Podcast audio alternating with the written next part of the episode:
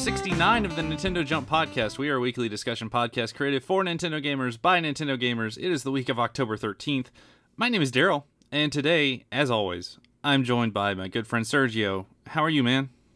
Hey Daryl, it's been a like I, I would say like a bittersweet week. My computer died, Oh no. and I had Whoa. to oh. spend a bunch of time restoring and repairing and doing things. It looks like everything is fine now, which is good.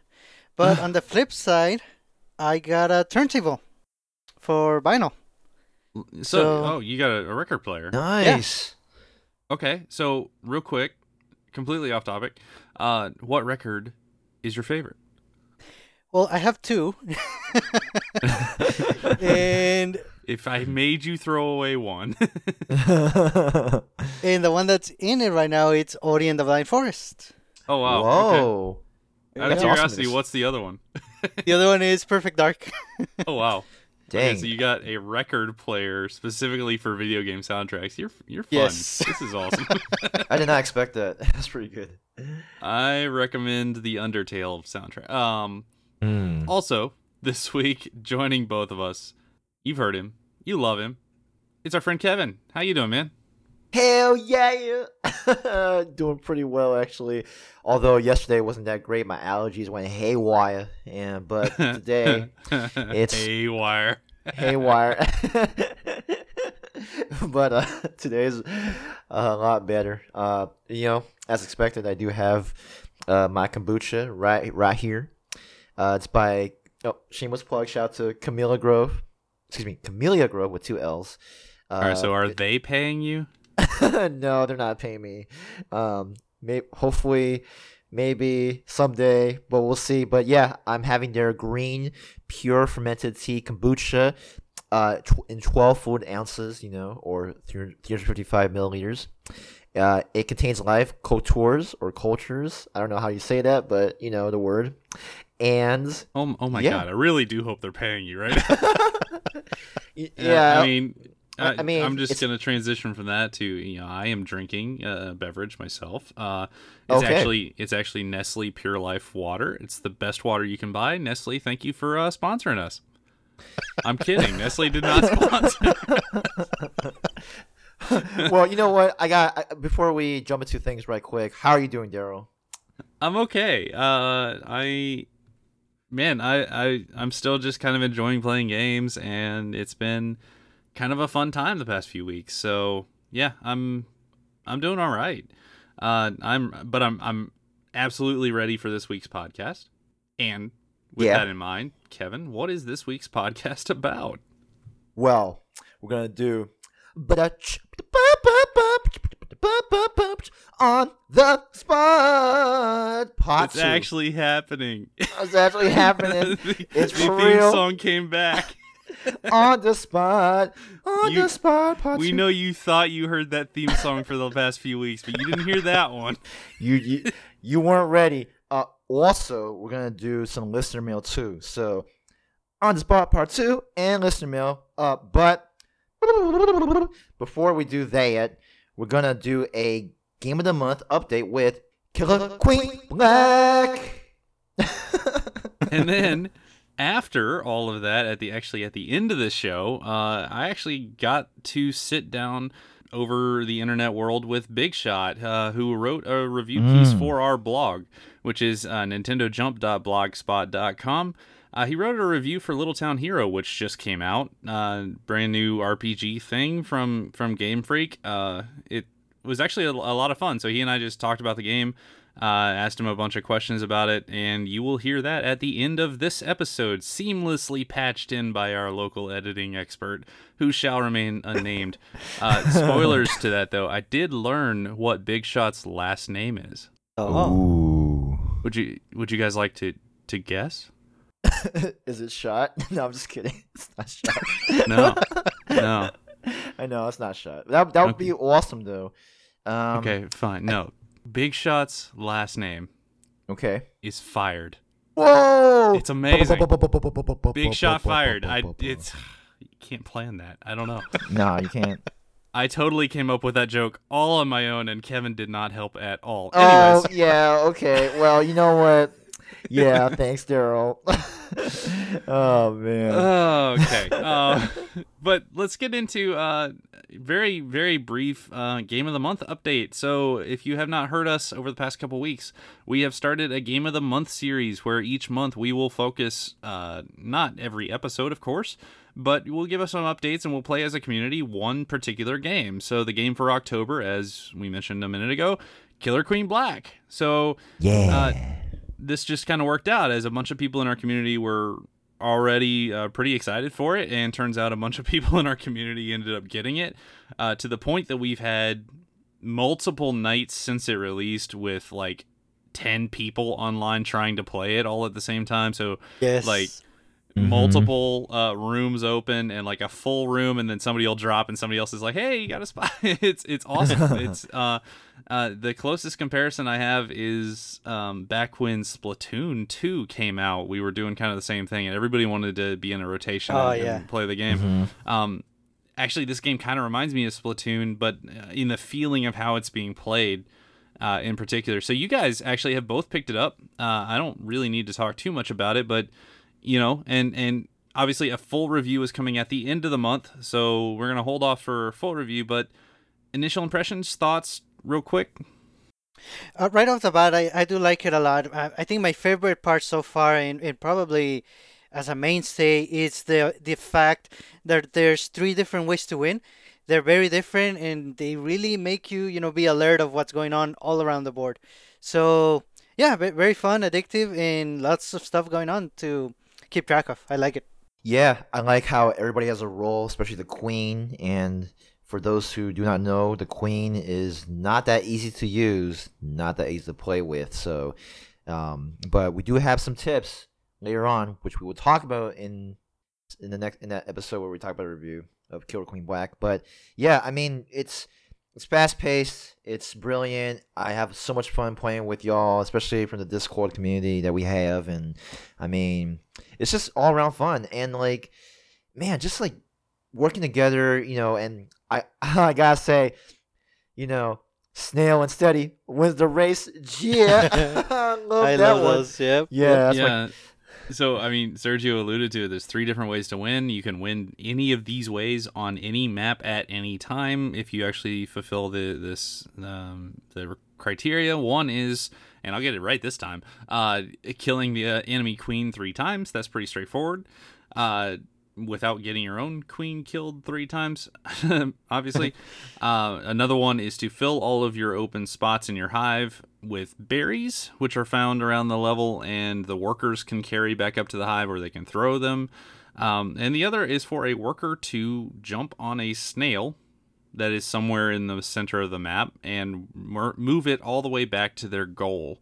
Uh, and it moves slow, and they're very vulnerable during that time. But you're juggling these three win conditions, and like you said, that is a lot to keep uh, track of. So I mean, we've had a, a bunch of wins where, uh, like, our team or the other team honestly did not know what was happening, and all of a sudden the game's over, and you're like, oh, dang, because you're like you're like zoned in on filling your own berries, and you're not even noticing that the snail is is moving, that kind of thing. Um, so I I asked this on Twitter, but you guys can chime in too. What is your favorite way to win the game?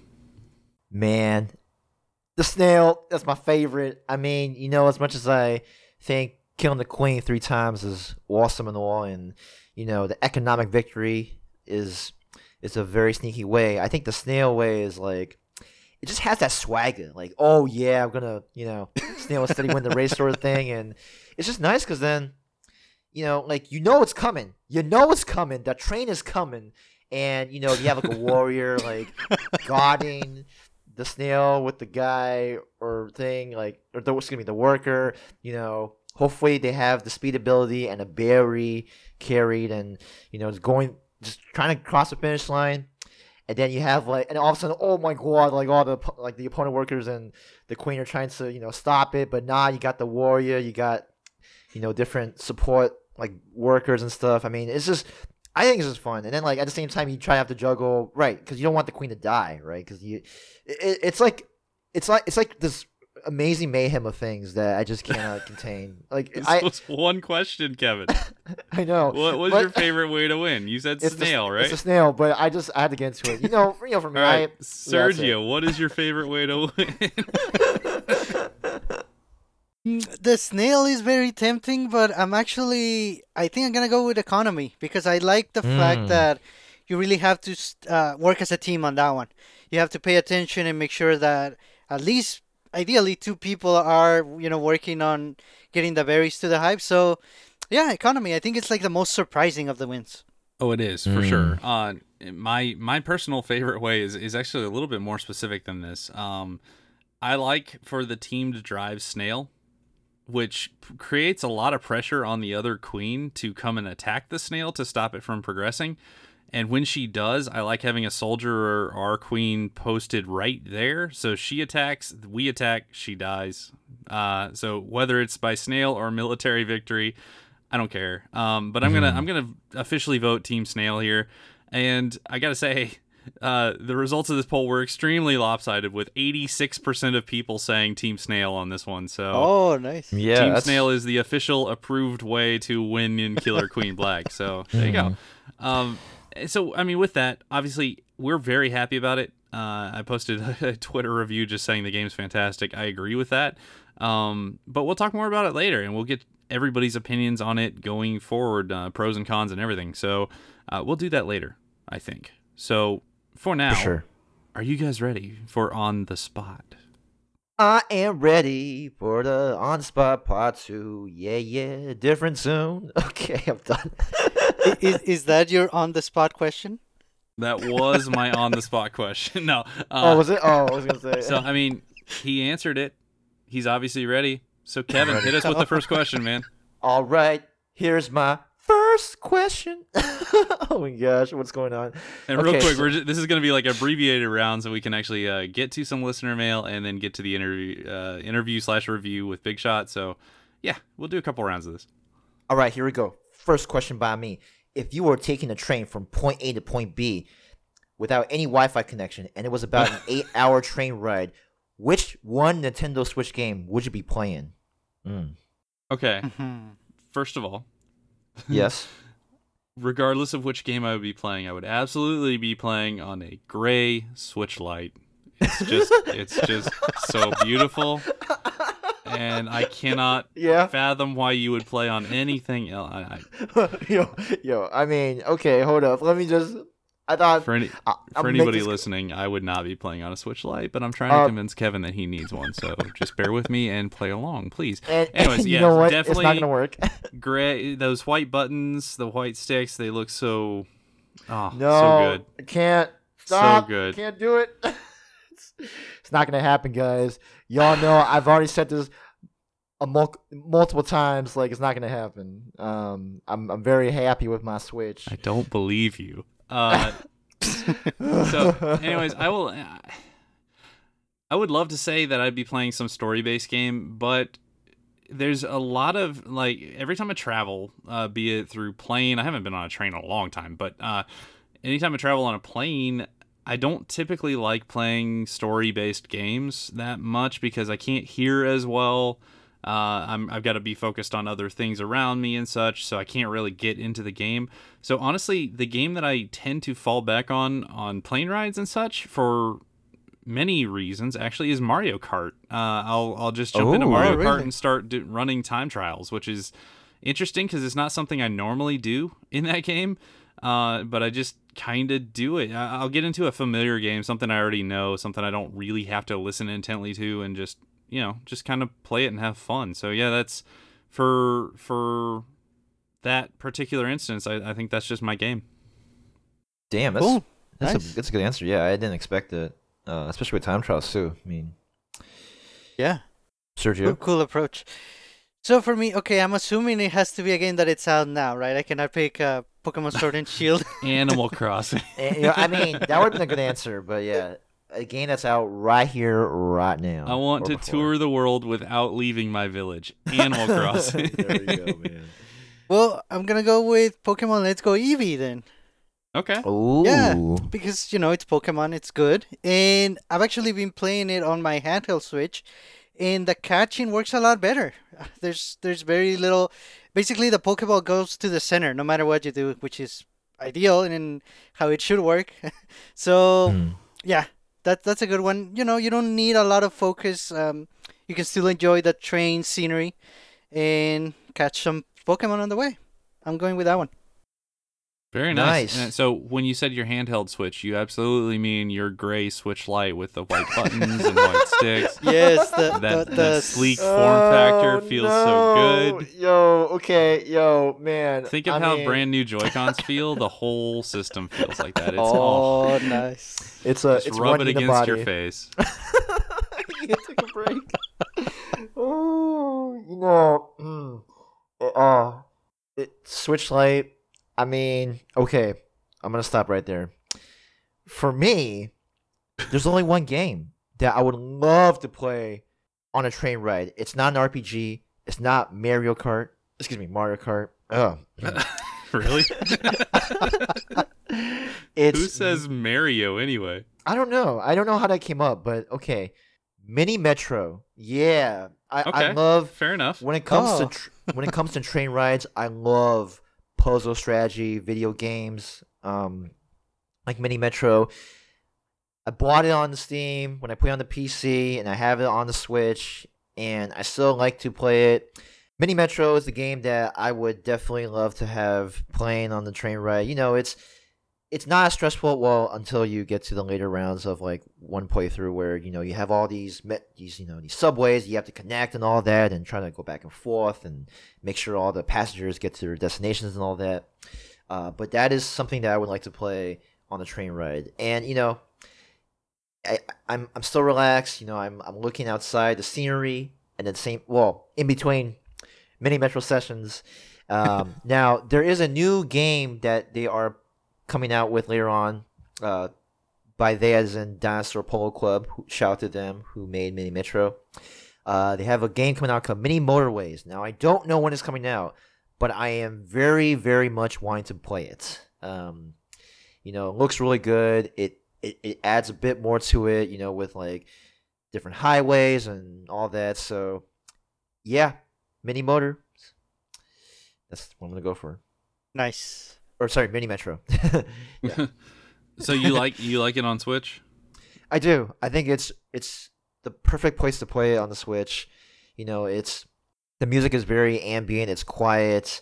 Um and you know when you when you play through stages, you know, you're playing in London, Paris, I mean, you know, I think Boston at one point, just all these different cities and towns and stuff. So, um, oh, and New York, like, and and you know, the subway system in New York is can be pretty pretty crazy. So, I mean, just to have that challenge of creating these these subway links back and forth and just just having a ball, and yeah, not that stressful, still relax, uh, but at the same time, perfect place to play on a train between for eight hours.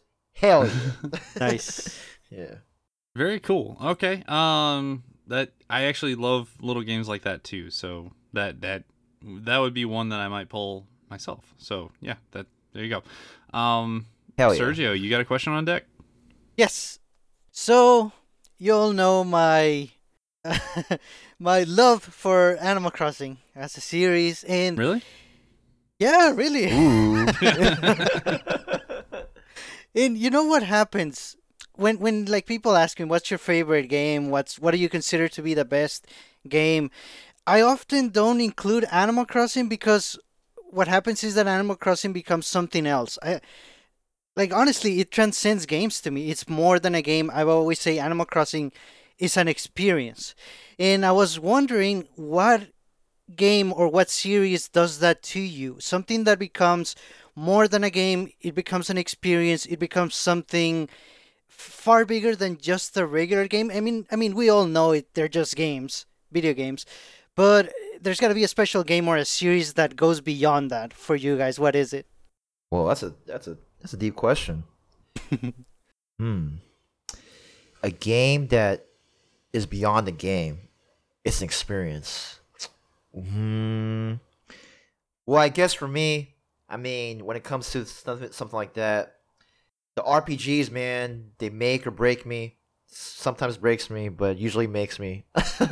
um, uh, I think one particular experience, I gotta say Final Fantasy VIII, man. That's like my, my spiel. I mean, Final Fantasy VIII was that game that really, it was more than just, you know, collecting magic spells left and right from different draw points. And uh, it was basically experiencing this world of different characters and Squall and why is this guy so freaking depressing and sad and all that and I didn't know why but until I you know as you progress through the game. And then I think just getting more and more into the lore of like you know parts of the world you know like um like and the one thing about Final Fantasy VIII they do really well is that you know they they showcase you know you in the present and the past with Laguna and his squad um, spoiler alerts. You know, I mean, I know it's a pretty old game, so excuse me for that. But yeah, I think you know the whole time thing. Dang it! I was almost there. Oh, dang! Yeah, you know what?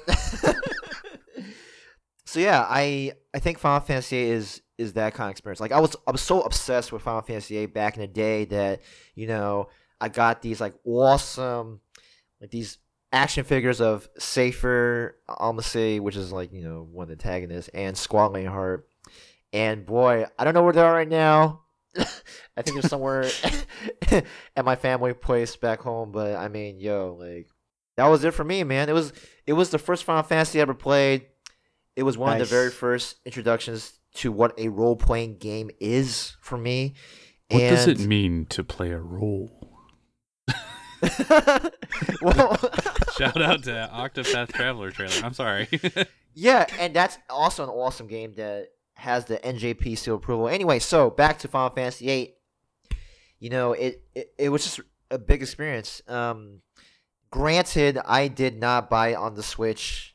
Excuse me for that, but you know, I played it enough to realize that it is it is ingrained in my memory. This this experience of you know being able to you know relate to characters uh, and and going through this journey and and I mean and just the music adds so much to it too. Like you know Fisherman's Horizon man come on now. Like it's yes. one of the best pieces of all time. And like something about it makes me feel really good. And like not just nostalgia but also it's like a feel good sort of feeling where you know no matter where you are in life you, know, you got music that can cheer you up and get you back going on top of your on top of the world on your own two feet or three if you have three feet. I don't know. But wait, what?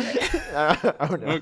Okay. No, but you know, it's okay if you didn't buy it on the Switch because we know you're waiting for the Switch Lite, so it's gonna be even better there. For sure. But I got news for you: the Switch Lite is out, so you can go buy that sweet, sweet, oh, silky smooth gray Switch Lite. Oh man, white buttons. Yo, Yo, this running joke's not gonna end. Oh Looking oh my god. Sharp. okay. Um, yeah. So I'm gonna I'm gonna go ahead and answer the question. so go for it. I've got two main answers, probably some more, but uh, two main answers depending on how I want to answer the question, and I think I'm just gonna go with both. Uh, so first one uh, is an actually an experience outside of video games, and that would absolutely be Smash Brothers. Um, so nice. Super Smash Brothers has oh. led. I've talked about it a lot, right? So I don't really need to go too far into it, but it's led me to some of my closest friends. It's led me to uh, kind of who I am right now. It indirectly led me to marrying uh, my my wife. Uh, so yeah, I mean, as far as games that became an experience for me, uh, Smash Brothers is mostly an experience for me. I, I enjoy the game. Don't get me wrong, but um, yeah, playing it with people in tournaments and building community and such. Yeah, that's a huge part of my history because of that game. So, got to go with that. Um, secondly, mm. uh, from one game I talk about a ton to another game I talk about a ton, uh, Celeste. Uh, I can't separate the game there from the experience I had when playing the game. So, yeah, I gotta gotta say um, Celeste for the single player experience and Smash for the community experience. Yeah. Oh, nice. nice. Awesome. No, actually, that's a good point you made because then, I mean, you know, with in terms of the community, I mean, we've we've had games like Mario Kart and Splatoon that we play with our community, and it's just been an amazing experience, uh, top to bottom. So, um, that's one that that's our honorable mention. Playing games with our Discord community, that is amazing. For sure. the, it it's made certain games just better for me. Like, uh, for example, Killer Queen. There you go. Yes. All right. So I think it's time for my question, actually. Uh, so I'm gonna go with who do you think is the deepest or most interesting Nintendo-owned video game character? Mm, Oh. Most interesting. Damn. This one took me a little bit to uh, to think of even even mine. So I I can go ahead if you guys want to kind of think about it. Yeah, go for it. Yeah. hmm So yeah, I I've thought about it a lot, and there's a bunch of characters that I love.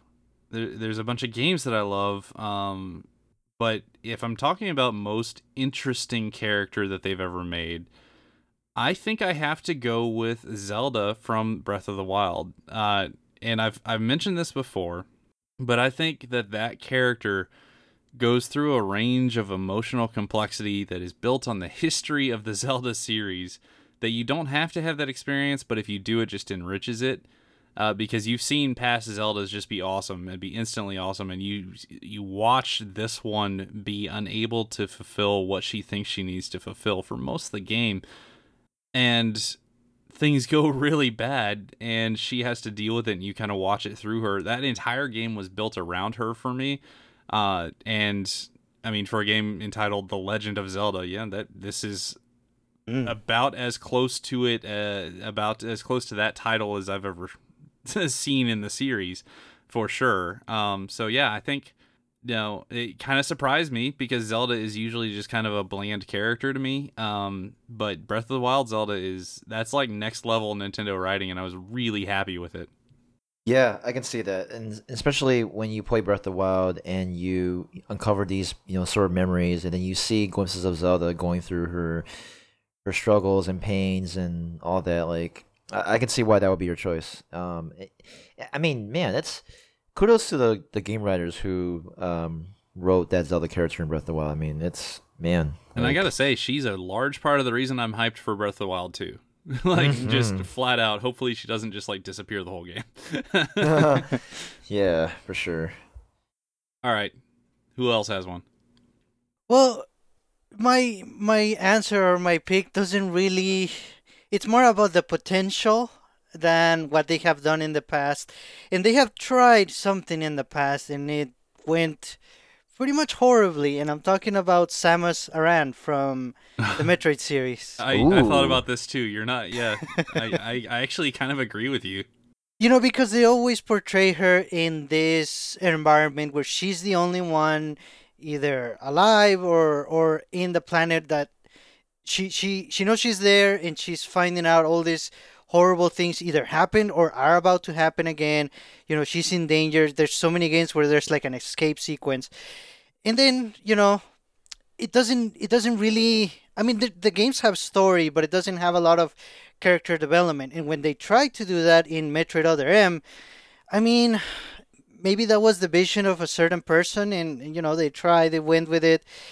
You know, I really felt the emotional connection to the baby in that game. I just, you know, I know that was a little bit of a subtle story point, so you know, not everybody may have caught it, but that was actually about her uh, affiliation with the baby Metroid, and I, I thought that that was, you know, it was it was underdone, but um, you know, pretty pretty well done overall.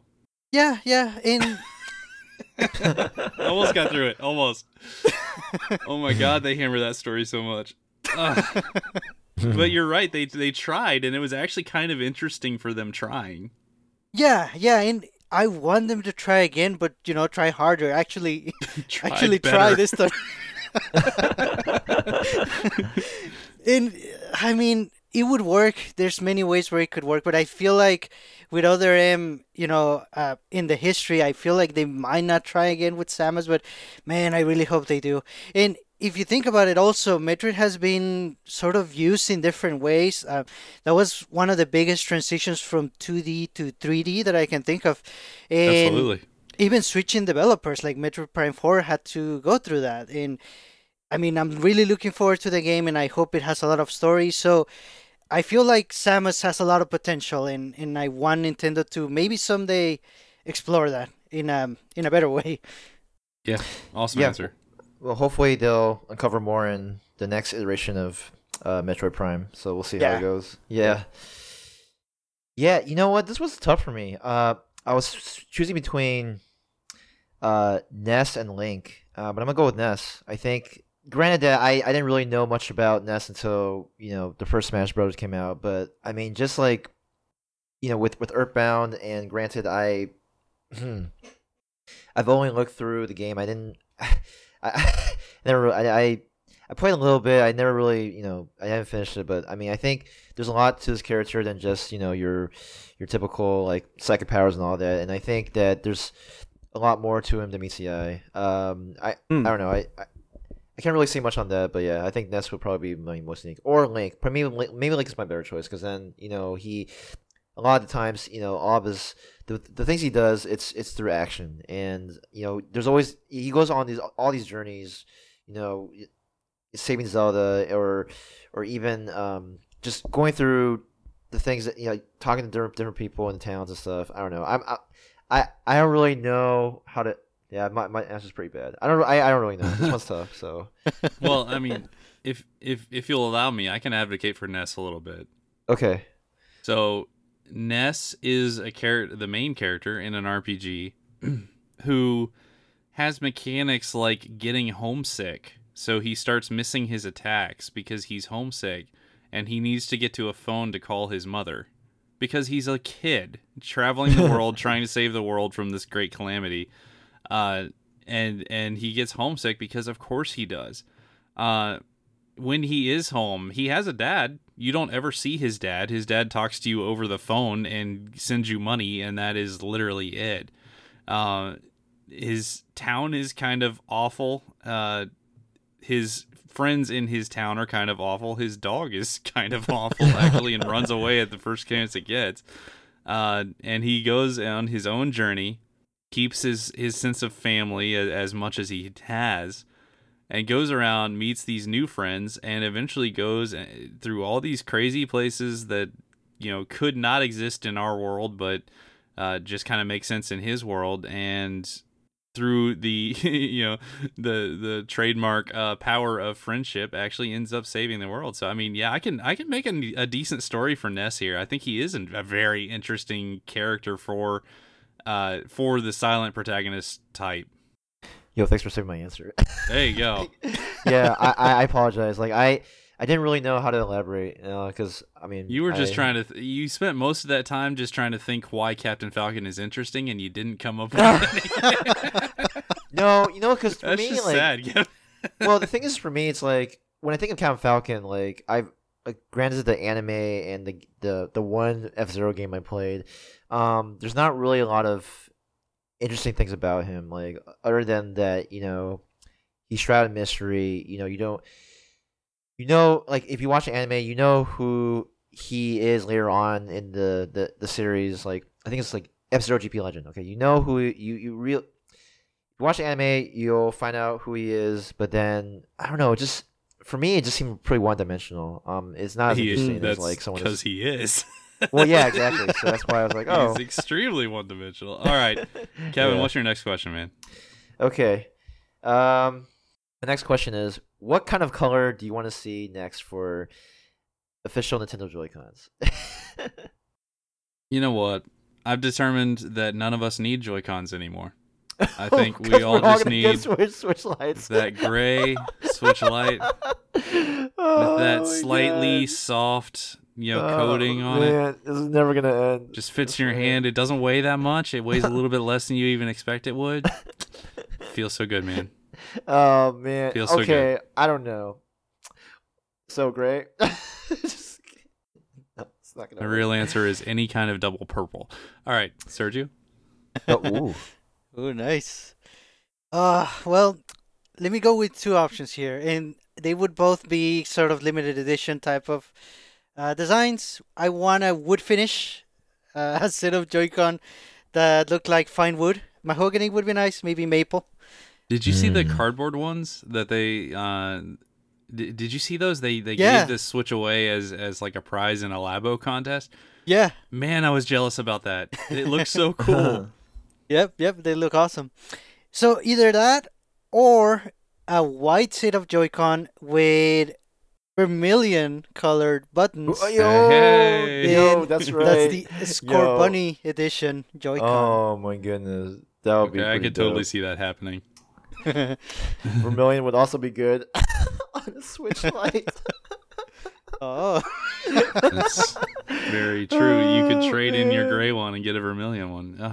oh man, you know what? Okay. Oh god. All right, Uh, Sergio. Next question. Oh wait, I didn't answer mine. I'm sorry, my fault.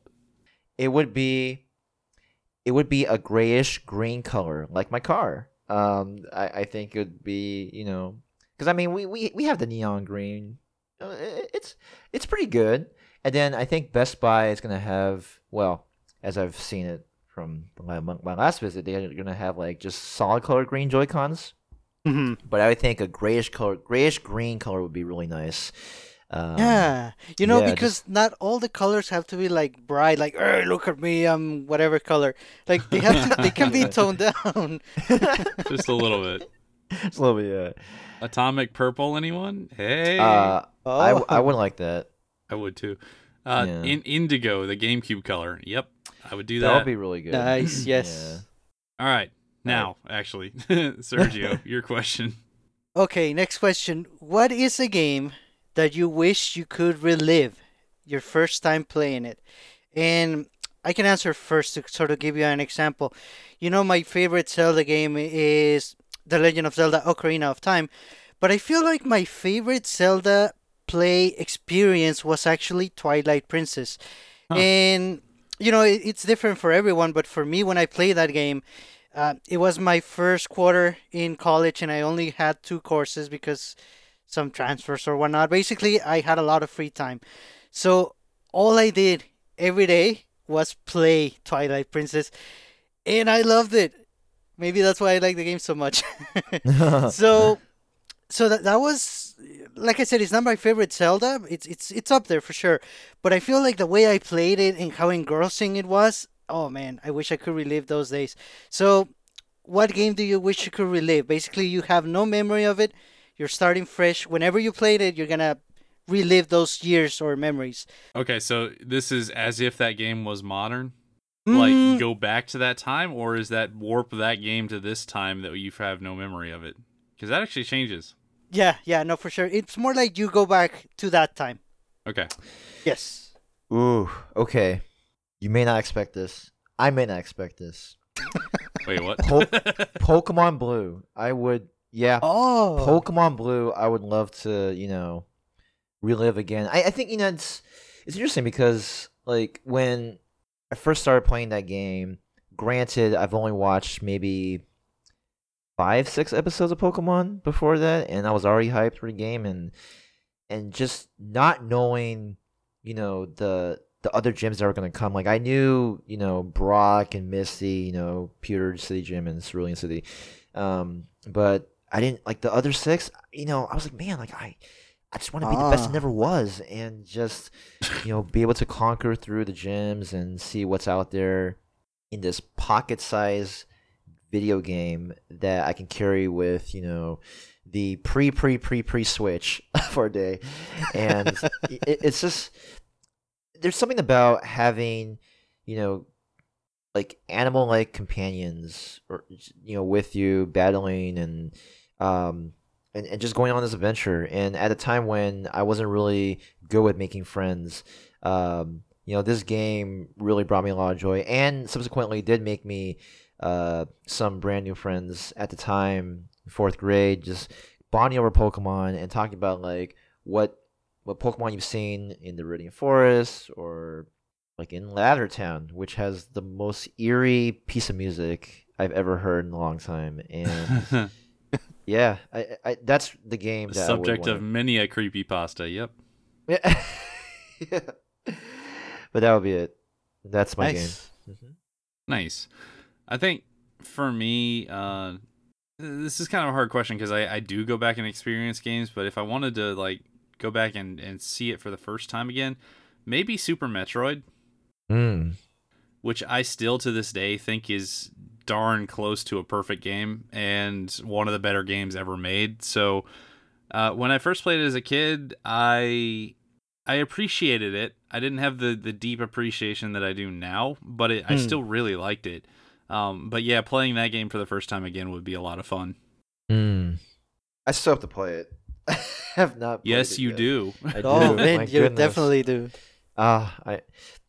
Gosh. You will not look at uh, Metroidvania genre the same. I mean, there are games that you could argue are better than it in the genre. I would not personally, but I'm not going to hold it against people when they say things like Hollow Knight because that's also a Mm. great game. Like I'm not gonna, I'm not gonna fault people for that, but it changes how you view it when you think of this game was built by uh, 30 people in the 90s. Like this is Wow. ridiculous. Uh, so yeah, Super Metroid. Um. Cool. All right, this is a fun one, and it, this is a brutal one for myself. uh, Oh. Of these game series, there's four here. You get to choose. One gets a sequel announced tomorrow. One, the series gets canceled, and the other two stay in limbo for the foreseeable future. You must choose Whoa. between Kid Icarus Uprising, that series, so like a Kid Icarus 2 or, or you know some new Kid Icarus game, Paper Mario, F Zero, and Mega Man Battle Network. Oh man. Okay. So, uh, so the choices are. I mean, not the choices, but like the criteria. Which one should get a sequel? Which one should stay in limbo? And Yeah, two of them stay in limbo. One gets a sequel announced tomorrow, and the other one must be canceled. So you have to choose which one gets a sequel and which one gets canceled. oh boy. Uh, man. You know, granted, I did not play Paper Mario, and I did not play Kid Icarus Uprising, so I might be a bit biased for this one. Um. Oh, yeah, oh pretty much for you, it comes down to two games, and you got to determine which one you want to save from the fire. now, I would want a sequel for Mega Man Battle Network. Right there, right here. Yeah, Really? Yeah. I will. I will. And uh, I would like I would like F Zero and Paper Mario to stay in limbo. And Oh. Oh god, don't you do this to me. No, I can't. I'm sorry, Kid Icarus. Ah, no pitchforks, please. All right, Sergio. well, this isn't gonna get any better. Oh no. I would give the sequel to Paper Mario for sure. Easy answer. In in um in Limbo, also easy answer would be Kid Icarus and F Zero because that's how they are right now. Anyway. Oh no. No, not so, Mega Man. Yes, I'm sorry. Oh, No more Battle Network. oh. No more battle. On Network. the down turn. Just kidding. No. it's okay. No, I understand. I, I can I can see that. Yeah. yeah. So this I didn't think of this through when I was asking this question. Oh no. Don't say F Zero for. Uh, full disclosure, I literally love all four of these series. I like you guys don't know this maybe, but I am the largest F-Zero fan on this podcast by far. and I mean like by far. I love F-Zero. I love it. Uh, I'm not gonna argue that. uh, I have not played the one on GameCube, so I have nothing. or the one on 64. Uh, Uh, well, well, okay, yeah. Uh, so, and this is a little bit backwards. The series that gets a sequel is Kid Icarus Uprising. Ooh. of these four. Okay. Because, and I know this was kind of the oddball on here because uh, this was a one off 3DS game that was a sequel to a game that, from 25 years ago that was completely different. I loved this game. I loved it so much. Uh, it was a fantastic single player game. It was a fantastic multiplayer game developed uh, with a team led by Sakurai. The multiplayer was fantastic. I would love to see it ported. I would love to see a sequel. Anything, some of the r- best writing in the in video games, in my opinion. Um, it was all cheesy and uh, voice acted and annoying at times, and just hilarious. I loved it. Um, Mhm. So Kid Icarus gets a sequel. Oh God. Um, Here we go. I hate to do this. I really do. no. No. The the Oh, no. series that I'm going to cancel is Mega Man Battle Network. Oh goodness. oh man. that really hurts. Oh my my heart is just That really broken hurts. into five pieces. Not six, not four, but five. okay. All right, fun time. So with that, It's Uh, okay. okay. I, I, I, I, that's understandable. I mean, Battle Network is it's it's hard. I mean, like it's So I wouldn't have erased Battle Network. Like if if the story here were like one gets a sequel and one series is erased from existence or something, I might have chosen differently. Um, Yeah. Battle Network, I I chose to cancel it because it's kind of just done. And while I would love to see a sequel, I'm also okay with where it is. I can go back and play one, two, three, and all the bad ones after that. Um, yeah, pretty much. so I'm I'm all right with where it is currently. It's a good memory, but um, it doesn't necessarily need to come back. Whereas the other three, I would have to leave open to the possibility. And I can't actually promise a sequel for F Zero. That's got to stay in limbo because it's just ev- forever going to stay in limbo. So there you go. Yeah, Um, that's. mm. All right. So now that we're all sad, uh, you want to do some listener mail? Listener mail. Sounds Let's go. do Alright. let's do like one question each. Okay, perfect. So pick a Um, good one, Kevin. Well, they're they're all pretty good, but okay, sure. uh, 60-40 split. no. no, I kid, I kid. Great answer. Okay. Well, I mean, I gotta ask the Switch Lite question. I mean, by Shy Guy. if the Switch Lite is very successful in terms of sales numbers, do you think there Oh, will be a shift in developers creating games with handheld only in mind? Do you think it could negatively impact the experience of playing docs? No, is my answer. I and, that's a simplified answer, but no, I don't think so. Um, I think that this the general Switch is so successful already that the Switch Lite is literally meant to be the smaller brother of it, and I think it's going to stay there. So I Mhm. don't expect that the dock gets de-emphasized in the way that like the 3D of the 3DS did. Um, Hmm. I just think this is an option. I don't think it's a replacement. Yeah, you Mhm. know, I agree. If anything, like if it's really, really successful, maybe, I mean, for sure that's going to diminish the chances of a Switch Pro that it's still dockable. So, I don't know, to be honest. That was No? that's a tough one. Uh, hmm. because I feel like if it does really well, then you could just have the regular Switch that everyone likes, and then the Switch Lite that some people like, like Kevin when you buy it. Well, you got to think like the next, yeah, the, that gray, gray, sweet. Switch.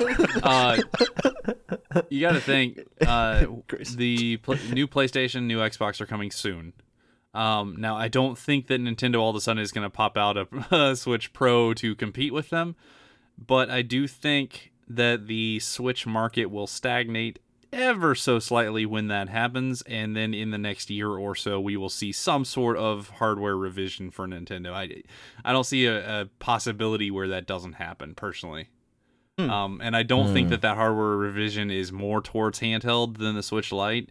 I think Right. that it is something, you know, just a just a little bit, maybe only to, yeah, maybe a, a slight power increase just to help with ports from the new systems, things like that. Um, get it more Hmm. in line with the step down. I, I don't know. I don't. I don't see the Switch Lite negatively impacting the Switch at, at all. I do see maybe um, you get fewer of those games that are just not optimized for handheld at all, which there are a few. um, Mhm. I think maybe that that goes away because this is now Oh, the yeah. cheap the cheap option, Right. and they Yeah. just have to optimize that portion of it, which is great. That's fantastic. Um, but no, I don't think I don't think they overly de-emphasize the dock to any uh, real noticeable degree.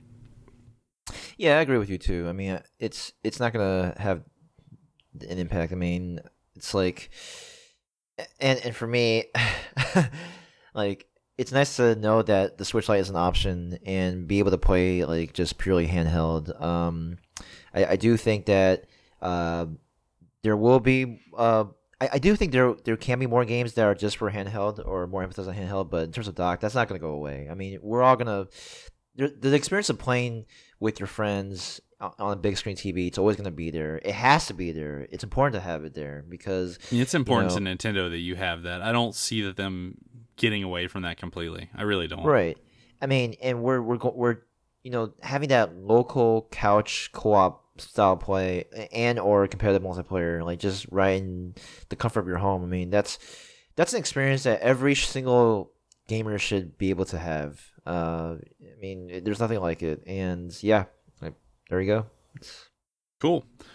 All Nice. right, Sergio, pick your favorite question. I like this question by Dragon. He asks, "Do you prefer games with a silent protagonist, such as the ones Nintendo has shown fit to give us time and time again, especially with recent games like Fire Emblem, or would you still rather they sh- they have his, her, or their own voice?" And surprising to even me, I prefer when when the characters are defined and they have their own personalities and their own voice and their own stories and backstories and desires and fears, um, emotions. Uh, you know, there's a lot of silent protagonists, like he said in Fire Emblem. We know Link for sure, even Mario to some degree, Isaac from Dead Space. I prefer when games show me a character, a, a defined character. I may not like the character per se, like I don't have to, but it's it's like it's a different type of immersion. Like either way, there's Im- immersion, right? When when the character is is not defined, you, you kind of become them in a way. That that's cool, but when the character is very defined, you you're kind of there as an as an eh, s- spectator. You're kind of like part of their journey as you're playing the game. I feel like I prefer that. Honestly, I would want to see a, a well-made game, a Zelda game, where Link is given a voice and a story and, in more of a character. It'll be tough to do, but I want to see it.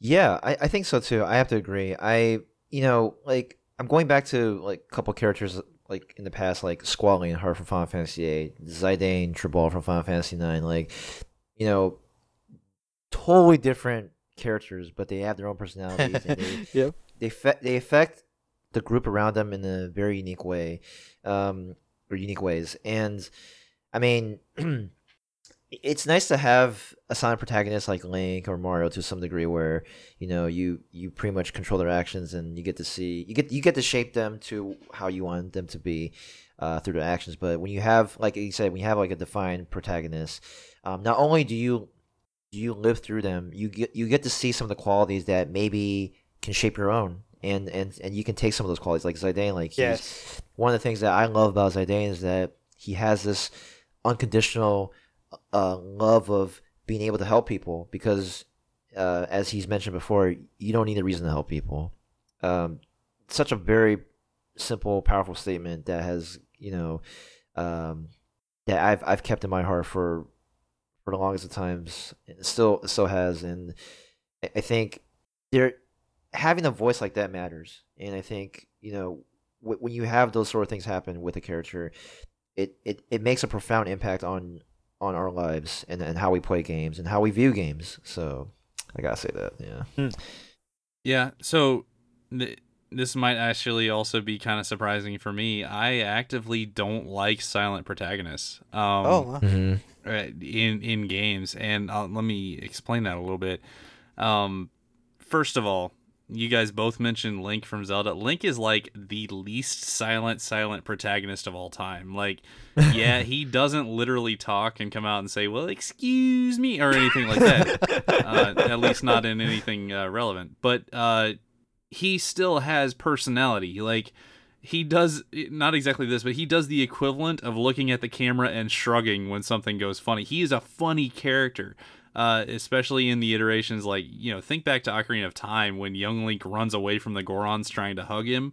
Uh, think back to Wind Waker when he's strapped to a cannon about to be shot uh, into the Forsaken Fortress, and he goes through these uh, hilarious facial animations and emotions and and fear and such. Like Link is a very very well defined character who just doesn't talk, and I'm okay with that. So Mm. to me, that's not. When I think of somebody like a, a silent protagonist, I think Um, I'm thinking more like Byleth from uh, Fire Emblem Three Houses, or more like uh, the hero from from Dragon Quest. Characters that literally do not talk, like don't really show emotion, don't really like you're supposed to experience the world through them and and insert yourself on this character. I don't like it uh, because what it always leads to, and Mario does this a lot too, is instead of just talking and giving that character a personality, um, which Mario has a personality, I'm not saying that, um, you get a lot of like these weird little pantomime things in these games where like other characters will be talking and then this character is just kind of like like gesturing with his hands and not saying anything. Mario does this a lot. Like where he and Peach neither one can officially like say anything, so they all just make like you know, oh, wahoo, you know, and that's this is this is the world that they live in. Uh and then they all just kind of like do this weird little pantomime act thing and then smile at the end and rub the back of their head or something. I've always thought that was awkward. I really do, and it's just like I don't know what we're I, I don't know. Um, I don't even know exactly where I'm going with it, but uh, I do think that if it's done well, a silent protagonist is passable and even okay. I can, you know, I'm all right with a silent protagonist.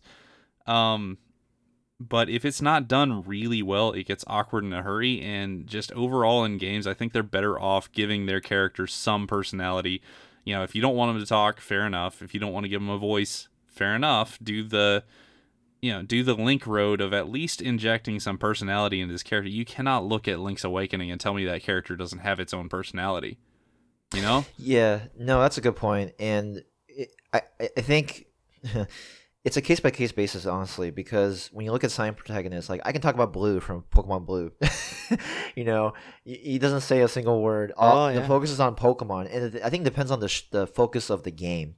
You know, if the focus is not on a silent protagonist like Blue, where you know it's all about the Pokemon that you catch and and and train and master and you know be able to fight for you. Um, I, think that's fine. But right, like when you have like Hero or like Mario, I mean it. It, it, it, does it, like you said it gets kind of pantomime and it, it, it does kind of get annoying at times and you're just trying to see if maybe you can learn from that person's pers- that character's personality or things like that so um, I'm, I'm yeah. literally trying to draw out the character's personality most of the time, and I don't. I just get nothing. Like I'm yeah, just like, tough yeah yeah, uh, yeah So, so I don't know. I prefer. I like. I've thought this for a while with Fire Emblem. I would honestly prefer going away from the the my my unit type character for a little while, Mhm. and just like you know, you can you can identify with a character, but actually have it a character. You Yeah. know, and Three Houses did a better job with this. Like you, you know, they they have like a defined. You're not just like this mysterious cloaked figure in this world or something.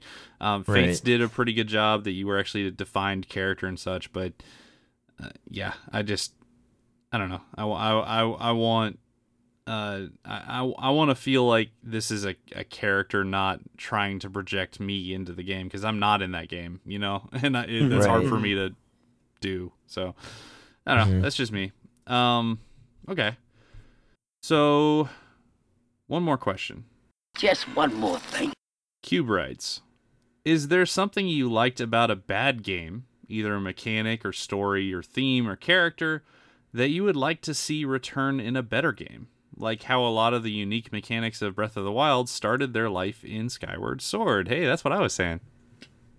oh man i got one um so so a bad game like final fantasy 15 uh, i like the the battle mechanics um i liked how you know you, it, it, it may seem complex in the very beginning but when you get into the, the rhythm of it and being able to dodge attacks and be able to activate certain attacks on the fly um I, it, it, makes for a very fluid experience. Um and you know just looking at how final fantasy 7 remake has been doing i think it's borrowing that sort of system to it too. So yeah um because final fantasy 15 man you know when it first came out and i'm not talking about the dlc that came after the, the story was had a terrible execution um i mean it just it didn't work well although the characters I like the character development, but yeah, I think the battle system it was just like That's what I want in RPG. Real time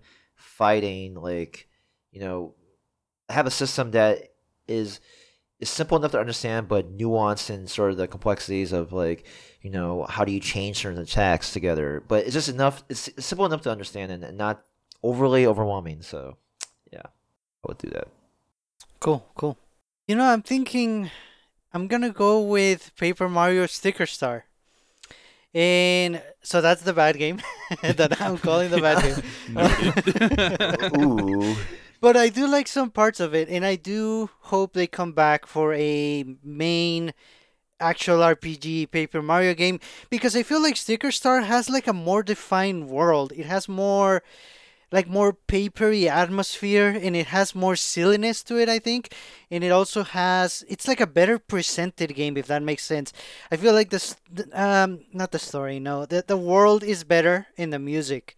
And i mean of course definitely the graphics it's a it's been a a bunch of years since the the Paper Mario and the GameCube, right? but I feel like the the presentation and the the approach to Paper Mario, like you can even have things that you can collect and use in the world for puzzles. I like that, but I definitely want them to bring all of that into the core RPG series that most Paper Mario fans like. I feel like that would be a good compromise. Even the stickers, like that could work as part of the RPG battle system. I, I want them to do that. Mm. Yeah, I I actually agree with a with a lot of that. Uh, Sticker Star was not. It was a nice setting. Like it it was a really well designed, you know, present presented game. Yes. Um, it just had a lot of mechanical problems. So, uh, other than that, yeah, there was a lot of goodness there for sure. Yeah. Um, and then I mean, we're gonna uh, so we're gonna mention this game twice in a podcast, which I don't think you should ever do. So you know, everybody brace yourselves for a second. Okay, I'm gonna go with Metroid Other M. Uh, Oh. hey, I did I did warn you guys. Uh, I almost did too. I'm gonna go, and I liked the points that you made about the actual story of that game, but I'm not gonna do that. Um, I thought that the game played, for the most part, I thought that the game played really well. I liked the controls and the action Yeah. of the game. Um, Yep. The dodge mechanics and the parry mechanics and instantly charging your your shots after rolls and such. I thought it was fluid. It felt awesome to play, and it was one of the. Um, I actually, if, I don't talk about this much because why would I ever submit myself to that ridicule? But um, I actually kind of liked Other M. Uh, I didn't think it was a great game, so don't get me wrong. Um, but I liked playing it because I thought it was a clever use of kind of a 2.5D with interesting combat on a 3D styled Metroid game. Um, it had some serious issues in terms of, of the actual story execution. Um, I did not like pointing the Wii remote normally No, to I did. like switch to missiles and stuff. That was awkward. I, I I like the idea, not the execution. Again, Mm, mm-hmm. if that makes sense, because it didn't always work, and it was just kind of like odd sometimes. Yeah, I yeah. certainly didn't like the you know find the pixel that you're trying to find on this screen to progress the story type stuff. Oh. So there's a lot of bad there, but I actually thought the core mechanics of the game, I thought it was fun to play. Um, so I would love a more, uh, I would love to kind of work back into a more like 3D action style um, game where you really just feel like an awesome, overpowered, you know, really cool character.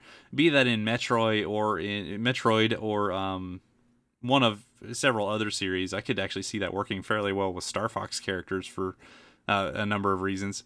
Um, But yeah, yeah, I I think I think that the game was actually solid there. So I'd love to see that kind of iterated on. But like you, I kind of don't think it'll ever be iterated on because oh boy. Um, but it's kind of a shame because there was some goodness there. I thought. Yeah, I mean, it could be Metroid Other M Redemption. What happened? Dude, if they titled it that, that would make up for it. That would be amazing. now, if they title it Metroid Other M: The Revenge, run away. Just run away. It's over. Let it go. Oh, okay. So with that, I think we're gonna wrap up uh, listener mail and go to our question of the week. So Sergio, what's up, man? So yeah, last week we asked if Kirby ate you up, what ability would he gain?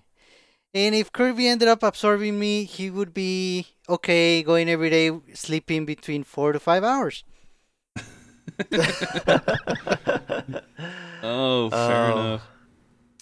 if Kirby were to swallow me, uh, Kirby would be a, a a competent piano player in being able to compose and and be able to swallow other things like trees and branches, oh branches and What? parts of the ocean. I don't know, just swallow things to give him ideas to create more music and be able to share to the world.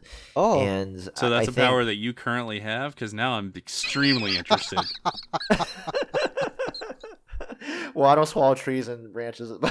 so yeah. why would your power give him the ability to do that? well, I mean, I well, realize I'm overthinking this, but I'm really intrigued. Well, I, I, I think it's well. This is something that you know I've I've gr- I've had for for a long time. You know, being able to you know like something that I've really treasured. You know, playing piano, um, being able to compose, uh, being able to put myself out there, and and you know, like the way that Kirby swallows things. Uh, one thing comes to my mind: uh, adaptation. And I think for me, uh, as especially as a musician, I think I've been able to adapt to different situations and environments where I'm able to come up with different things, different tunes, the way it sounds, how it plays, the melodies, the nuances of the way I play. Um, and I think that you know Kirby can can take that sort of um, it, it, it it's by by the way it's it's not like a talent it's it's just something that I've been able to build up for a long time and so I think if Kirby is able to you know swallow that sort of that ability that I've been able to develop over the years I think that Kirby would be be able to make an impact um not only in its local community but also hopefully in different parts of the world um, through through playing music not by what he says but what he plays so nice, would- nice. yeah. Okay, fair enough. Uh, for me, I I want you to think. So when I walk, when I play a game, or when I walk in a room, or when I I look at a situation, I tend to just kind of stop and analyze what I'm looking at and move on. So it. And bef- you know, before I start making decisions, I, I try to like you know get a good analysis of where I am, what's going on, what's most likely to happen, that kind of thing. So I'm kind of thinking that Kirby gets the scan beam from Metroid Prime, like just literally gets the scan beam and is able to scan things. I don't really know what benefit that would give him. so I'm not sure that I would be any of those good powers, but that would be mine, I think. Ah, nice. that's a good one Ooh. scam beam Cool. Uh, we do have some answers from uh, our Discord community. God, I hope so. yeah yes Cube said, I think I would give Kirby the ability to copy other abilities. Wait a minute. whoa that's inception So you're essentially that little mushroom guy that's hopping on the stage that doesn't actually give any abilities. Got it. Uh, then Shy Guy gives us his goofy answer the ability to always use more words than necessary. oh man you know Which what is good because Kirby is a hashtag silent protagonist. There you go. Ah. ah, that's right. uh, I struggle with the same uh, thing, like using more words than needed. So that's something. Especially with my on off the off the rail tangents and stuff. Anyway, like this one right now. yeah, there you go. or stuff like. With that being said, but I have a reason why I say it though. All right. Sergio, keep going, man. Oh, okay, wait, hold on. Oh, all right, fine. And then Dragon also uh. says, if Kirby ate me, he would gain the ability of introspective awareness. Either that, or he would become really good at Mario Tennis, I guess. Ooh, Fair enough. that would be great. Yeah. Nice. So, for this week's question, we ask you, if you were a Pokemon, what type would you be and why? Ooh, Oh, I like this one. timely and topical. I like it. So, All right. definitely let us know. And with that, thanks for listening, everyone. We're gonna jump out of here. But you can keep the discussion going by chatting with us on our Discord group. The description for this episode has a link to our Discord if you would like to join. We are also on Twitter and on Instagram as Nintendo Jump, and we also have a Facebook group. Please send us any feedback you have at Nintendo Jump Podcast at gmail.com. The best way to support this show is through our Patreon page, which is patreon.com slash Nintendo Jump, or by leaving a review for this show in your favorite podcast app. We would really appreciate it. This is Sergio, and on behalf of Daryl and Kevin, thank you for listening. We hope you have a great week. Bye bye. And now, stay tuned for a special one-on-one with Daryl with Big Shot. Fired. Fired. Fired. Bye, everybody. Bye. Everybody. I was trying to figure out what to say or hum, but then I got thrown off by the the big shot introduction. Big shot fired. So that's all I got. Fair enough. Bye. Okay. Bye. Hello and welcome to an exciting episode of One on One with Daryl. Today I am joined by a good friend of the show and special guest Big Shot. How you doing, man? Doing pretty well. How about yourself? I'm doing okay. Uh, this is this is kind of exciting because um, you know with our new uh, website nintendojump.blogspot.com we are actually getting reviews from our community members. Um, Big Shot is one such community member who uh, managed to score a review copy of Little Town Hero and actually wrote us a, a really nice review for it. So please check that out. Um, again, that's uh, nintendojump.blogspot.com. Um, but we definitely wanted to bring you on and, and actually have a chance to talk about the game. So, I mean, you know, what were your first of all, you know, what was your overall thought? What score did you give it? Did you like it? You know, give me give me some of that. Definitely. So, overall, I decided to give the game a score of 7 out of 10. And my reasoning for that score was it's very creative in the way that it looks at a genre that's kind of redundant in RPGs because you see so often an RPG span for 60 plus hours, you're wandering across a map with your party and you're running into the same enemy over and over and you're just kind of spamming attacks.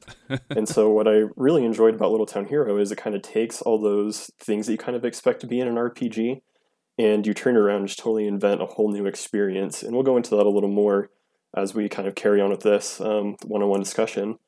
But that's what really um, caught my attention with this game and why I gave it such a positive score. And there are a couple things that we'll go into that knocked off a couple points from the score that I wanted to give it. But overall, I felt really solid about a seven just because it's a really solid and innovative experience. Yeah, so I mean, for those of you listening, a seven, we, are currently using the IGN scale, which a seven would be great. So I mean, this is this is what you would call a great game. That's awesome to hear, um, especially for kind of a, a smaller uh, project. It, it's kind of interesting. It's a smaller project coming from Game Freak uh, right before Pokemon comes, uh, which is, uh, I, I, guess that was a little surprising for me the the timing on that. Um, but it, it, sounds like it sounds cool that you actually really liked it. So, um, you know, what can you tell me about like? You, you said it kind of flips some of the uh, standards of the genre on its head. What can you tell me like the the setting, like the the world? You know, what are you actually doing in this game? Yeah, so the overall setting and kind of the main pull for this game is that it takes place entirely inside of this little town, hence the title Little Town Hero. And so you're following this young boy Axe and his group of friends and their adventures inside of this town. And so they've lived their entire life inside this town. They can't go outside the gates because there are monsters out there. So Axe and his friends are trying to desperately prove by defeating monsters that they're able to go out outside the gates and explore and see what else the world has to offer. So this town actually isn't too crammed. I kind of expect, you know, a couple huts, a couple houses, maybe like a blacksmith or a general market, but there's actually quite a bit going on in this town. There's a farm, a cemetery, a cemetery there's housing, there's a waterfall, there's a lot going on in this little town. There's a huge castle, a watchtower all these Oh, different cool. things going on and so you really don't feel crammed like i thought i would initially and so that's something that i really appreciated about the game but at the same time you never felt overwhelmed about where you needed to go you didn't have to constantly open the map um, so even though it is a small town it does still offer functionality like fast travel which was really nice be able to get around to the different locations that you needed to go to kind of progress the story that's the overall setting That that's cool. I mean, so it's interesting that you have all those different uh, locations and such. Do you like over the course of the game? Do you feel like it actually played into the fact that it has like a watchtower and a castle? Did you do different things at different areas of the town? Um, you know what what was what was actually moving around the town and interacting with the people and, and such like yeah it was really neat um, each character kind of had their own different part of the map that they hung out in so you eventually befriend someone that runs the farm or someone that works in the factory and so you're constantly moving around the map to interact with those different characters there and that may be for a side quest it may be to progress the main story but you never felt like you had to stay in one place for too long, and each area of the town served a specific purpose, which was really nice. It felt like everything in there was there for a reason. And that that is nice, and, and another reason that it should not feel um, cramped, because a lot of times when you, you do kind of cram a lot of stuff in, into something, it almost loses its meaning a little bit. So that's actually kind of refreshing to hear. Yeah, absolutely. It's just one of those games where you feel like everything was very deliberate um, and that goes from the design of the town, the characters, and especially the battle system, which we can definitely go into and talk a little more about because yeah. that's what really separates this game from every yeah. other game in the genre. Yeah, the battle system is a is a big. Um, I'll say it's a big talking point, almost a big point of contention with with people too. So it's it it, people really like seem to like it and get into it or really hate it and it's it's really funny. Um, but we'll we'll get into that. Uh, one one more thing about the like the setting and, and lore and such.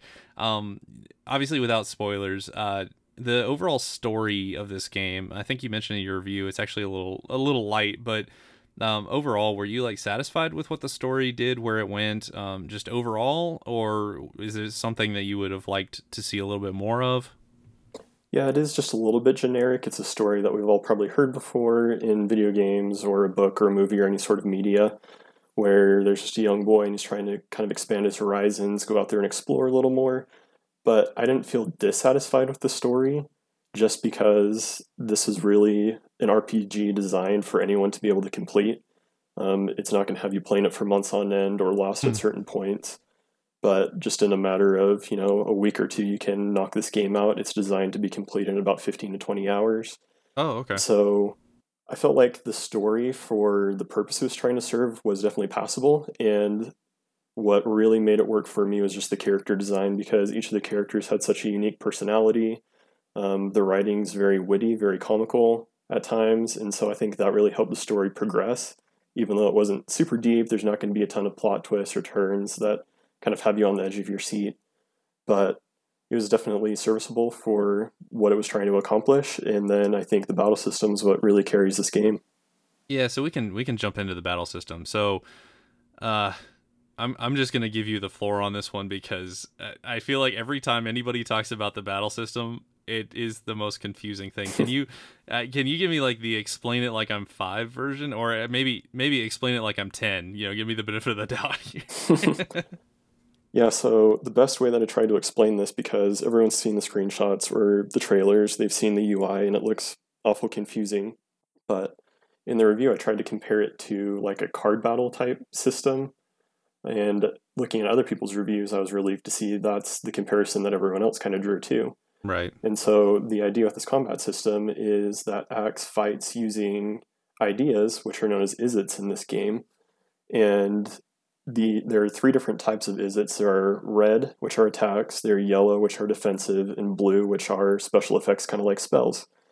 And so the way that these function is each Izzit has a power cost. So you start with a power cost of three. As the battle progresses, it gets higher, and so you can um, put into action these different ideas, and they grow more powerful as you spend more power on them. Okay. so each idea has an attack and a defense cost or a value. So you can use these ideas to effectively break your opponent's cards. You're trying to come up with an attack that is greater than your opponent's defense. And so you're kind of left with this puzzle type situation where you're trying to figure out which ideas you can activate based on the power you have available and how you can use those activated abilities to break all of your enemy's ideas. Do you feel like that was passable enough? Uh, yeah, I just it, this is reminding me way too much of work right now. Uh, breaking my enemy's ideas. Yep, yep, that's true. um, so uh, one of the one of the common I, will say, um, uh, notes or complaints in certain cases was exactly how long some of the battles take took. Were you saying that they were uh, kind of very long battle sequences? I felt that some definitely were. There were a couple battles where I got halfway through and I was maybe 20 minutes into the fight and I had to, you know, put my switch Wow. down and go do something. And so I had to unfortunately turn it off and kind of start over. Um, so the combat system can be very unforgiving if you aren't deliberate in your actions, if you aren't planning out ahead of time how you're going to break your enemy's attacks and how you're going to kind of string things together. Um, you could definitely be in for the long haul with a battle. And so after you experience that for the first time, I think you're a little more careful in each battle, and you have to take yourself out of the RPG mindset of, oh, I can Gotcha. just continually use this attack because it's really good. It breaks a lot of things. Just like start start mashing A and using everything in your power. yeah. Yeah, absolutely. It totally breaks that mechanic of RPGs. And so you really have to be thoughtful because as you use ideas, they go away. They kind of like leave your deck of ideas, per se.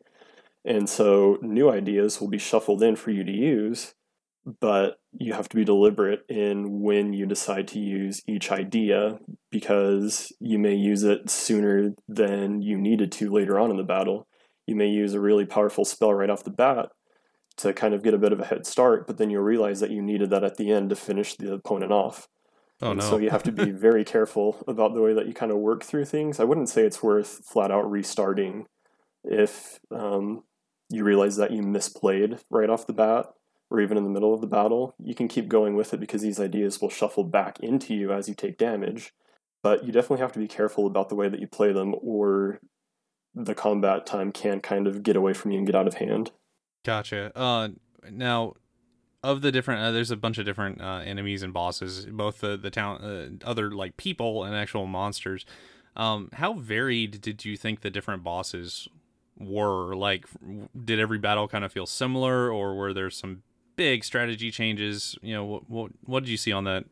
Yeah, so I think that's one of the greatest strengths of this game because, like in RPGs, when I was playing through Octopath, I had traveled through um, like a certain area and I would keep running into the same opponent, and I kind of knew what attack they were going to use. I knew how to just quickly spam my attacks, like blast through them, gain the XP, kind of level up, and go on my way.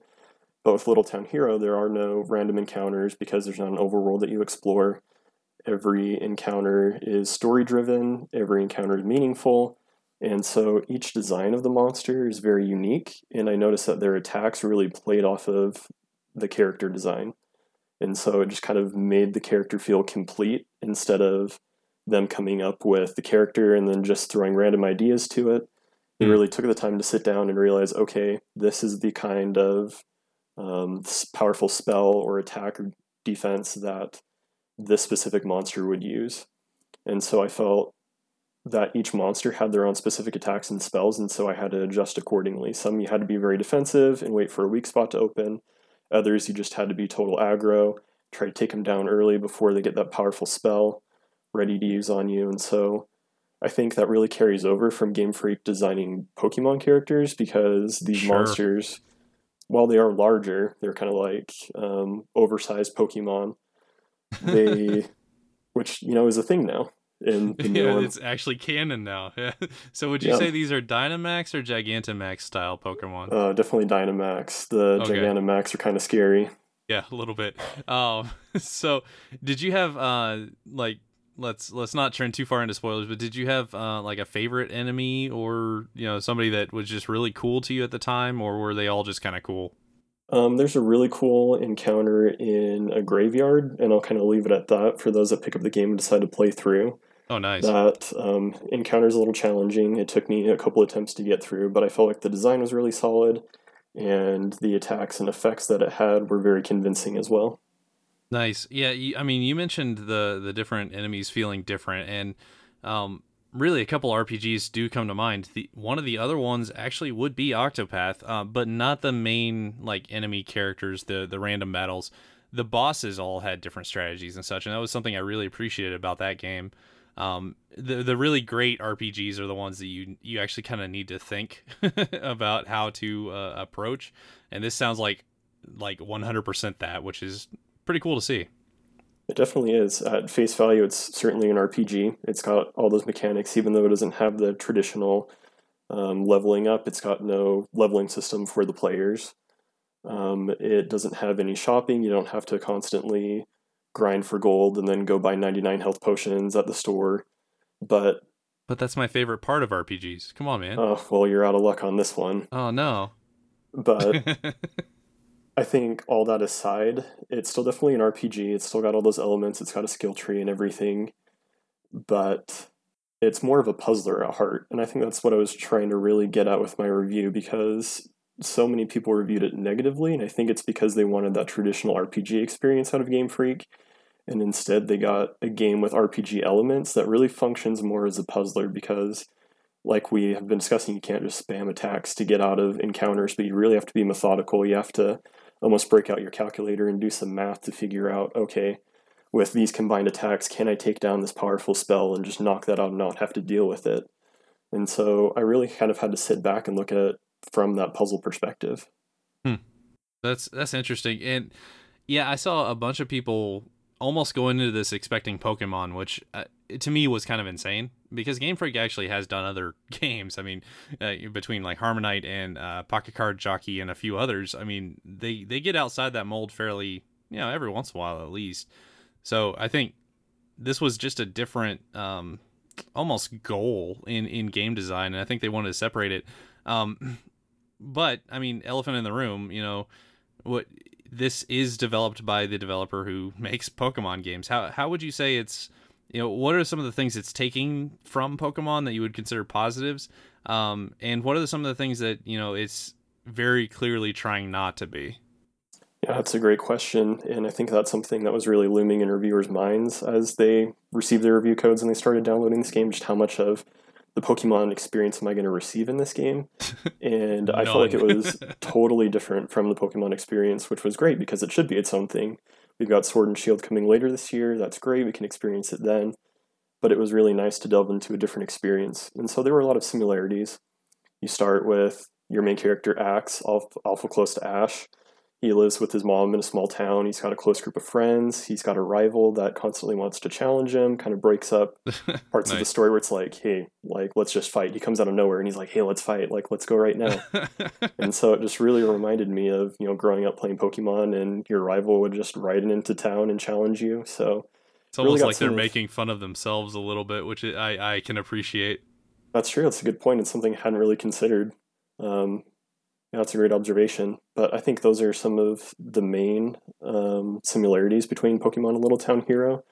And obviously, that isn't much. So that's really speaking to just how original this IP is, which is great. Um, similar feels. I kind of already talked about the monster design. It's kind of hard to get away from that, just because any sort of like animated monster from Game Freak it could be passable for like a Pokemon. Mhm. Um, but yeah, all those similarities, and then the differences really just comes from the unique battle system and more side quests, kind of the RPG elements that come in with like skill trees, side quests, um, different things like that that really set them apart from the main franchise of Pokemon. Yeah, gotcha. Um, so I mean, I think I think that's probably about as well as we're gonna do on the battle system. Um, unfortunately, by text, uh, the best I can say is you know, play it, try it, or watch videos, and and maybe you'll understand. Um, it is Yep. cool looking. I've I've watched some videos on the strategies and such, and it looks it looks interesting for sure. Um, I can definitely see what you're saying.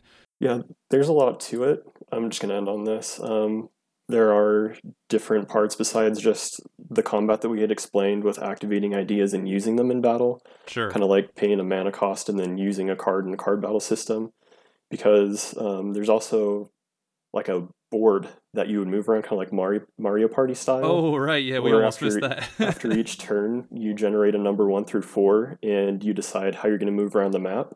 And so different spots um, you could land on a support space where one of your um, town mates will assist you and each one has a special ability. They may heal you they may attack the monster they may provide you with a new idea for combat or point out a weakness for the monster yeah. so there are a lot of different layers in combat, but what I love about the game is it doesn't just have you drink from the fire hose right off the bat. A lot of these things aren't even available at the start of the game, but they've kind of got you on a drip line where they each combat they introduce a new idea or a new mechanic in battle and they make it very deliberate and the mechanic that they introduce really turns that battle for you and so it almost acts as a tutorial for the first three or four combats where they're just introducing these new ideas to you um, so it just kind of blends in and you kind of pick it up bit by bit instead of all at once so in that way it's not super overwhelming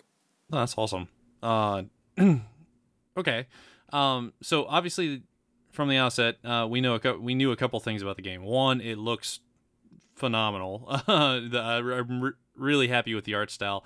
And two, the music was composed by Toby Fox, who was responsible for uh, the game and music of of Undertale. Um, how would you call you know what would you say about the presentation of the game? Did it meet what you were hoping for? Did it exceed it, or or you know, ha- what were your feelings? I think it's really strong. It definitely meets my expectations. I still remember back, I don't even know how long ago this game was announced just under Town before we knew that was going to be called Little Town Hero. And I just remember seeing the art style, seeing that first monster encounter, and just thinking, wow, what an incredible art style. I can't wait to play this game. And that really carried throughout the game. I never really got over just how beautiful the game was, especially in handheld mode. Still looks great docked, but I just preferred to play this game handheld. It was just a more intimate experience. So uh, Kevin really needs to download it on his Switch Lite because I think that's the perfect way to play it. yes, perfect. Okay, um, and then finally, I mean, so you've been you've been really positive on it here. Um, how do I, how do I want to phrase this? Let me. Uh, are there some things you were looking for in the game that it didn't uh, give you? Some things you think it could have done better, maybe that you'd be looking for in like a Little Town Hero two or or something. You know, what are some negatives? Is kind of what I'm saying. Yeah, so I guess I'm kind of looking at the battle system and drawing the parallel to like a card battle system. You can't decide which ideas to take in or out of like your effectively deck, Oh, where gotcha. these ideas are shuffled to you.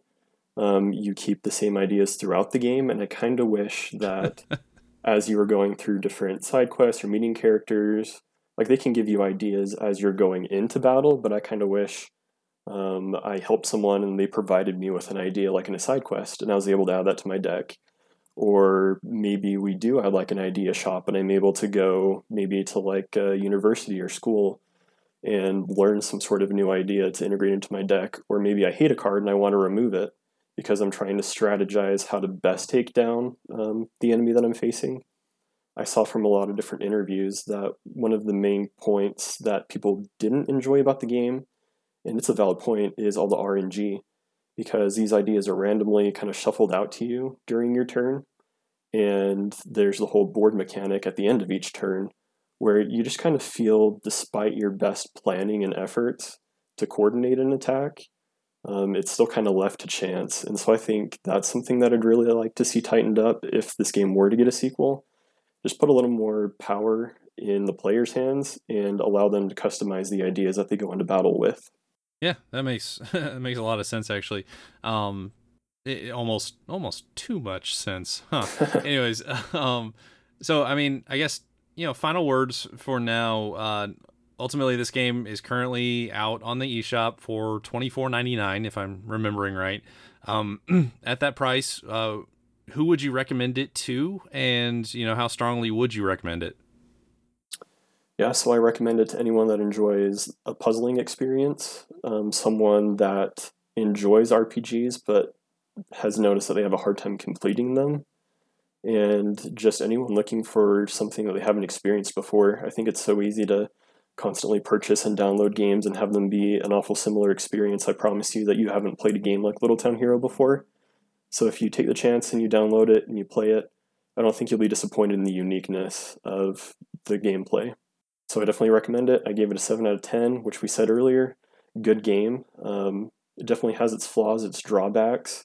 Those are kind of highlighted in other people's reviews. I kind of focused on the positives and trying to explain the battle system. I know we weren't able to go super in depth in that in this interview, so hopefully you can go read the written review on the blog. please, please go Just try to it out. understand it a little more, check out the screenshots because it can be a little convoluted. So I think that's the best way to kind of understand it is just read through that review once or twice. But definitely a solid game. Recommended to those types of players, and uh, yeah, definitely go check it out. It's out right now. Awesome. Well, I mean, Big Shot, thank you for uh, coming on and, telling us all of that. Uh, definitely looking forward to at, at, least hearing more opinions on it, uh, especially as it gets in the hands of players. I, I feel like that generally um, kind of better uh, gives the message when it actually gets in the hands of people. Sometimes um, games get a little crazy reviewed here and there. So uh, I'm, I'm glad to hear that you enjoyed it. That's that's awesome.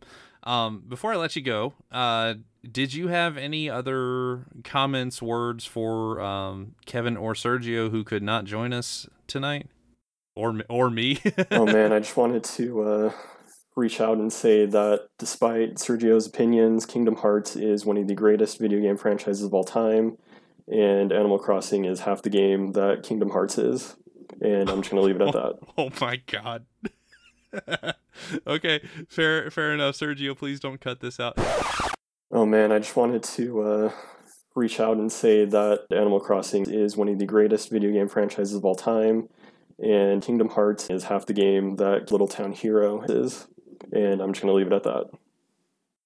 And you know, finally, I think you probably thought you got off the hook on this. You didn't. Uh, you are now on the spot. What is your favorite Switch game, Mister Big Shot? Oh man, dropping on me right at the end. Oh yeah. I was expecting this interview to start with that question, so uh, oh yeah, kind of caught me by surprise. It wouldn't be on the spot otherwise. And the the question is my favorite game, not the best game, right? Yeah, your favorite. Okay, so I have to go with Smash just because whenever I have half an hour of free time and I try to consider um, which game on Switch to play, that's definitely the go to. It's just so easy to pick up and play. The amount of fighters is just incredible this time around. So definitely going with Smash, but I will say that Fire Emblem Three Houses could make a serious case for my favorite Switch game. I'm only about 15 to 20 hours in my first playthrough with Blue Lions. But okay. yeah, I think it can make a serious run. I'm really enjoying it. But right now, I definitely have to go with Smash just because of the multiplayer aspect. Absolutely. Both awesome choices. All right. Um, I think that's probably going to do it. Uh, Big Shot, thank you again for coming on. Uh, and, you know, we will definitely catch you in the community. Everybody else, please go check out his review. Uh, again, once more, that's nintendojump.blogspot.com. Thanks so much. Thanks for having me.